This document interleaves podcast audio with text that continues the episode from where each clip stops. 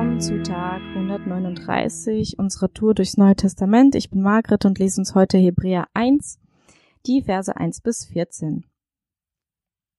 In der Vergangenheit hat Gott immer wieder und auf vielfältige Weise durch die Propheten zu unseren Vorfahren gesprochen. Doch jetzt, in dieser Zeit, sprach Gott durch seinen Sohn zu uns. Durch ihn schuf Gott Himmel und Erde, und ihn hat er auch zum Erben über alles eingesetzt. In dem Sohn zeigt sich die göttliche Herrlichkeit seines Vaters, denn er ist ganz und gar Gottes Ebenbild.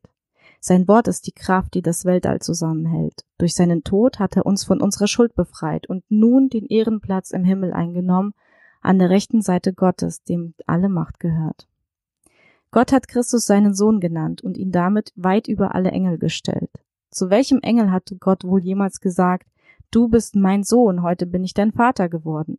Und zu keinem Engel hat Gott je gesagt, ich werde sein Vater sein und er wird mein Sohn sein. Als Gott seinen erstgeborenen Sohn in die Welt sandte, erfüllte sich das Wort. Alle Engel sollen ihn anbeten. Von den Engeln heißt es in der Heiligen Schrift, Gottes Engel sind Boten, die schnell sind wie der Wind und Diener, die den Flammen eines Feuers gleichen. Von dem Sohn aber heißt es, Deine Herrschaft, o oh Gott, bleibt immer und ewig bestehen. In deinem Reich herrscht vollkommene Gerechtigkeit, denn du liebst das Recht und hasst das Unrecht. Darum hat dich dein Gott als Herrscher eingesetzt und mehr als alles andere mit Freude beschenkt. Christus ist gemeint, wenn gesagt wird, am Anfang hast du, Herr, alles geschaffen. Die Erde und der Himmel, alles ist das Werk deiner Hände. Sie werden vergehen, du aber bleibst. Wie alte Kleider werden sie zerfallen, wie ein abgetragenes Gewand wirst du sie zur Seite legen und sie wie alte Kleider gegen neue auswechseln. Du aber bleibst ein und derselbe, du wirst immer und ewig leben.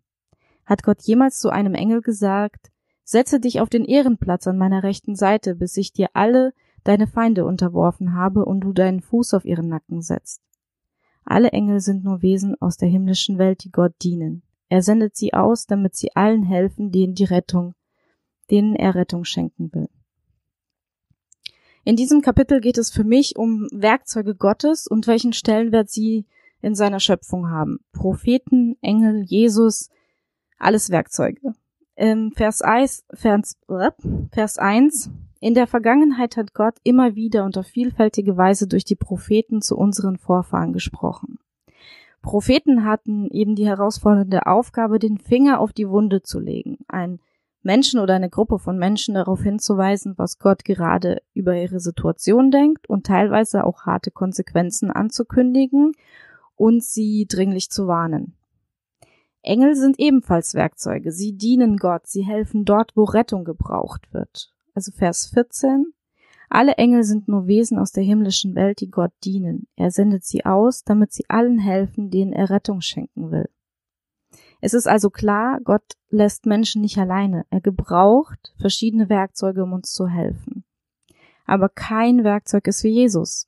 Er ist das perfekte und passende Werkzeug für ein klares Ziel, uns zu retten.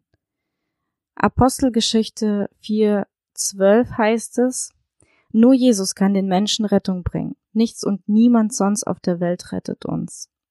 Keiner ist wie er. Er ist der Anfang und das Ende. Er vereint alles, was wir kennen und nicht kennen. Er schenkt uns vollkommene Freiheit, das ewige Leben und versöhnt uns für allemal mit Gott. Er ist der allergrößte Liebesbeweis. Das Bild des Werkzeugs gefällt mir als Erklärung ganz gut. Jesus als Hammer. Jesus ist der Hammer. Das kann man sich ganz gut merken, finde ich. Ein äh, wesentlicher Unterschied zu Werkzeugen, die wir sonst so kennen, ist aber, dass ähm, da der freie Wille mitspielt, Gott zu dienen oder eben nicht. Jeder Prophet in der Bibel, der in der Bibel erwähnt wird, hätte jederzeit ähm, Nö sagen können. Auch Jesus hätte sich, hat sich freiwillig gebrauchen lassen. Er hätte auch Nein sagen können oder sich gegen Gottes Plan stellen können. Das zeigt sich auch ganz deutlich in den Versuchungen der Wüste ähm, finde ich. Das kann man in Matthäus 4.1 nachlesen. Weißt du eigentlich, dass du ein Werkzeug Gottes bist? Jeder von uns. Gott hat für jeden von uns einen Plan und wir können uns aus freiem Willen dafür oder dagegen entscheiden, von uns von Gott gebrauchen zu lassen. Es liegt also in unserer Hand. Wir können Nein sagen, wir können wegrennen, wir können Besseres zu tun haben, aber die Funktion wird immer bleiben. ich sage euch ganz ehrlich, in den letzten Wochen habe ich häufiger drüber nachgedacht, ob ich äh, meine Leiterrolle in unserer Kirche hinschmeißen soll. Und äh, mir kommen dann Gedanken wie, ich bin so müde, ungeduldig, ungehalten. Andere müssen mich dann entragen und meine schlechte Laune, zum Beispiel in den Proben. Ähm, ich denke, ich bin nicht geeignet oder nicht nett genug. Ähm, und außerdem gehen mir natürlich auch die Leute auf den Keks. Ich habe teilweise echt Schwierigkeiten, dann ihre Macken zu ertragen. Ja, und es ist dann einfach nicht so, wie ich es mir vorstelle, dass es sein sollte. Es ist einfach für mich furchtbar anstrengend teilweise. Und auf der einen Seite spüre ich, dass Gottes, dass es ja irgendwie Gottes Plan ist, dass ich die Leitung mache. Aber auf der anderen Seite habe ich auch einfach keinen Bock. Und ich wurde heute so ermutigt und möchte diese Ermutigung ja an euch weitergeben. Es ist, es ist echt ein Opfer. Ja, und es ist auch oft nicht einfach. Und ähm, wir dürfen uns so fühlen und ich darf mich so fühlen, dass ich keinen Bock habe und dass es schwer ist und anstrengend und ich weiß aber auch, dass ich einen freien Willen habe und Gott zwingt uns nicht.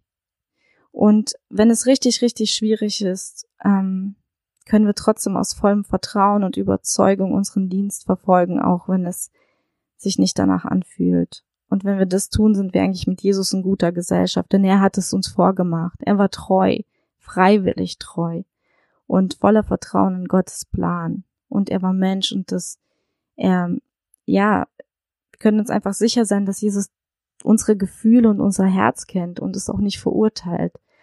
Und auch einfach ganz genau weiß, wie es ist, sich schwach zu fühlen und trotzdem weiterzumachen. Wir können einfach wissen, wir sind nicht allein und das ist voll der Trost. Und jetzt geh und lebe, was Gott dir gegeben hat. Er segnet dich.